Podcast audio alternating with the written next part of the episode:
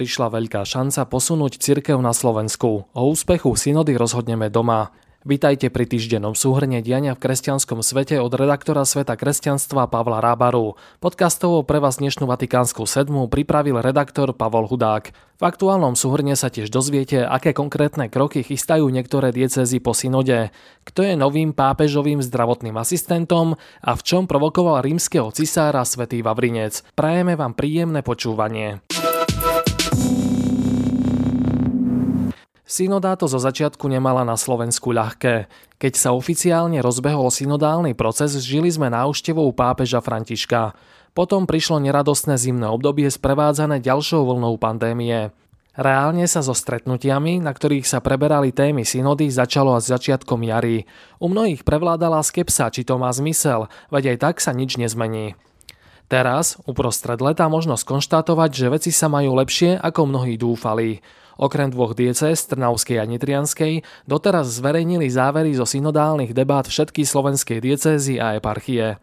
A čo je ešte pozitívnejšie, nepotvrdili sa obavy niektorých, že výstupy za diecézy budú len formálnym a zovšeobecňujúcim zhrnutím a teda sa do nich nedostanú kritické a konkrétne postrehy, o ktorých ľudia hovorili na samotných stretnutiach. S kolegami sme si prečítali všetky doteraz zverejnené záverečné správy a vlossyntézy a treba oceniť prácu ľudí, ktorí zosumarizovali veľké množstvo materiálov z úrovni farnosti a komunít a vypracovali pomerne prepracované analýzy. Tie obsahujú naozaj aj kritiku do vlastných radov, priame označenie problémov a konkrétne výzvy.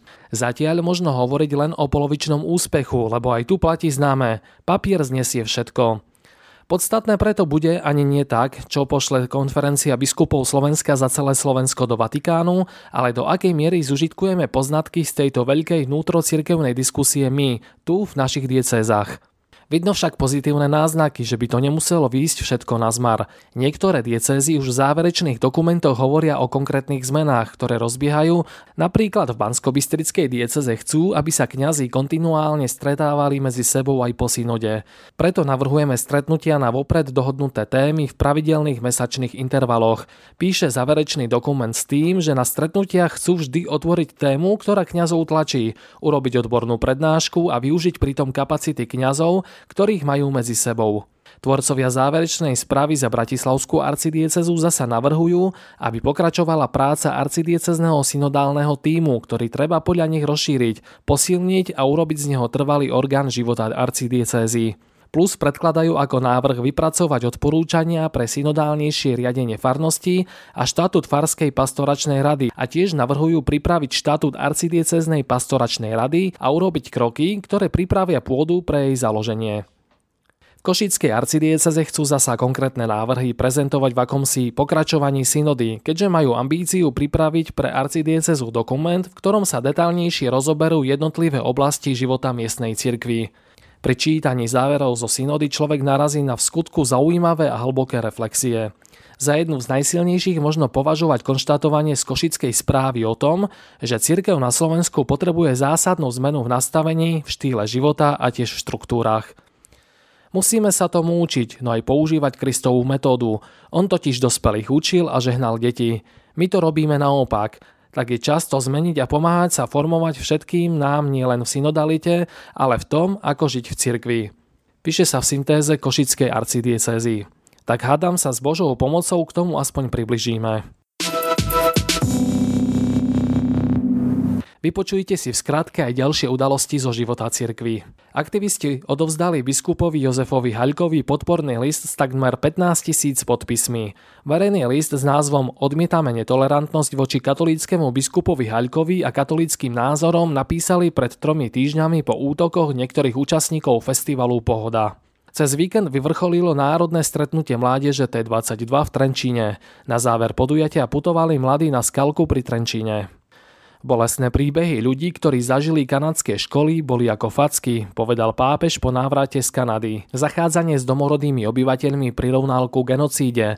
Návštevu završil v ďalekej kanadskej Arktíde. Vatikán zverejnil program pápežovej cesty v Kazachstane, ktorá sa uskutoční 13. až 15. septembra tohto roka. František sa v krajine zúčastí na 7. kongrese svetových a tradičných náboženstiev, kde vystúpi s príhovorom a súkromne sa stretne s niekoľkými náboženskými predstaviteľmi. Očakáva sa aj stretnutie s moskovským patriarchom Kirilom.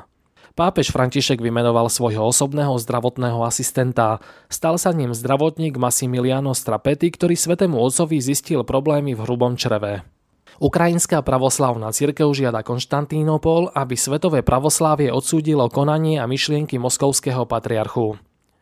Čierna hora uzavrela spornú dohodu so srbskou pravoslavnou cirkvou. Dohoda sa týka celého radu otázok a zahrňa stovky nehnuteľností, ako sú kostoly a kláštory, ktoré vlastne srbská pravoslavná cirkev. Opozičná strana, ktorá podporuje prezidenta, dohodu odmieta. Chaldejský patriarcha kardinál Luis Sako avizoval, že vo veku 75 rokov ponúkne pápežovi rezignáciu. Urobi to aj napriek tomu, že pre patriarchov východných katolických cirkví neexistuje žiadny vek odchodu do dôchodku.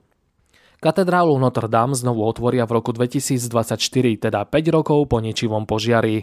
Po ukončení zabezpečovacej fázy v roku 2021 a vyčistení interiéru bude rekonštrukcia zahrňať najmä obnovu drevenej strešnej konštrukcie a klenieb. Paríž chce upraviť aj najbližšie okolie katedrály. Na našom webe svetkresťanstva.postoj.sk si nenechajte újsť aj ďalšie zaujímavé správy, články, reportáže a rozhovory. Nasledujúci týždeň si v liturgickom kalendári pripomenieme Sviatok svätého Vavrinca. Ten sa narodil okolo roku 203 pri Ríme. Podľa Ambroza Milánskeho bol diakonom pápeža Sixta II. a ako správca cirkevnej pokladnice bol zodpovedný za charitu. Keď Sixta na príkaz cisára Valeriana zatkli a stiali, jeho diakon chcel zomrieť s ním, no Vavrinca len zbičovali a vyzvali, aby do troch dní vydal cirkevnú pokladnicu. Vavrinec následne všetko rozdal kresťanom mesta Rím a po troch dňoch priviedol k cisárovi chudobných a chorých, vdovy siroty a povedal mu – to je skutočné bohatstvo cirkvy. V reakcii na to cisár nechal Vavrinca umúčiť na smrť. Svetý Vavrinec zomrel 10. augusta 258 v Ríme. Svetý Vavrinec je v Ríme považovaný za tretieho patróna mesta po svetých Petrovi a Pavlovi. Na záver dnešnej vatikánskej sedmi vám ponúkame festivalovú bodku.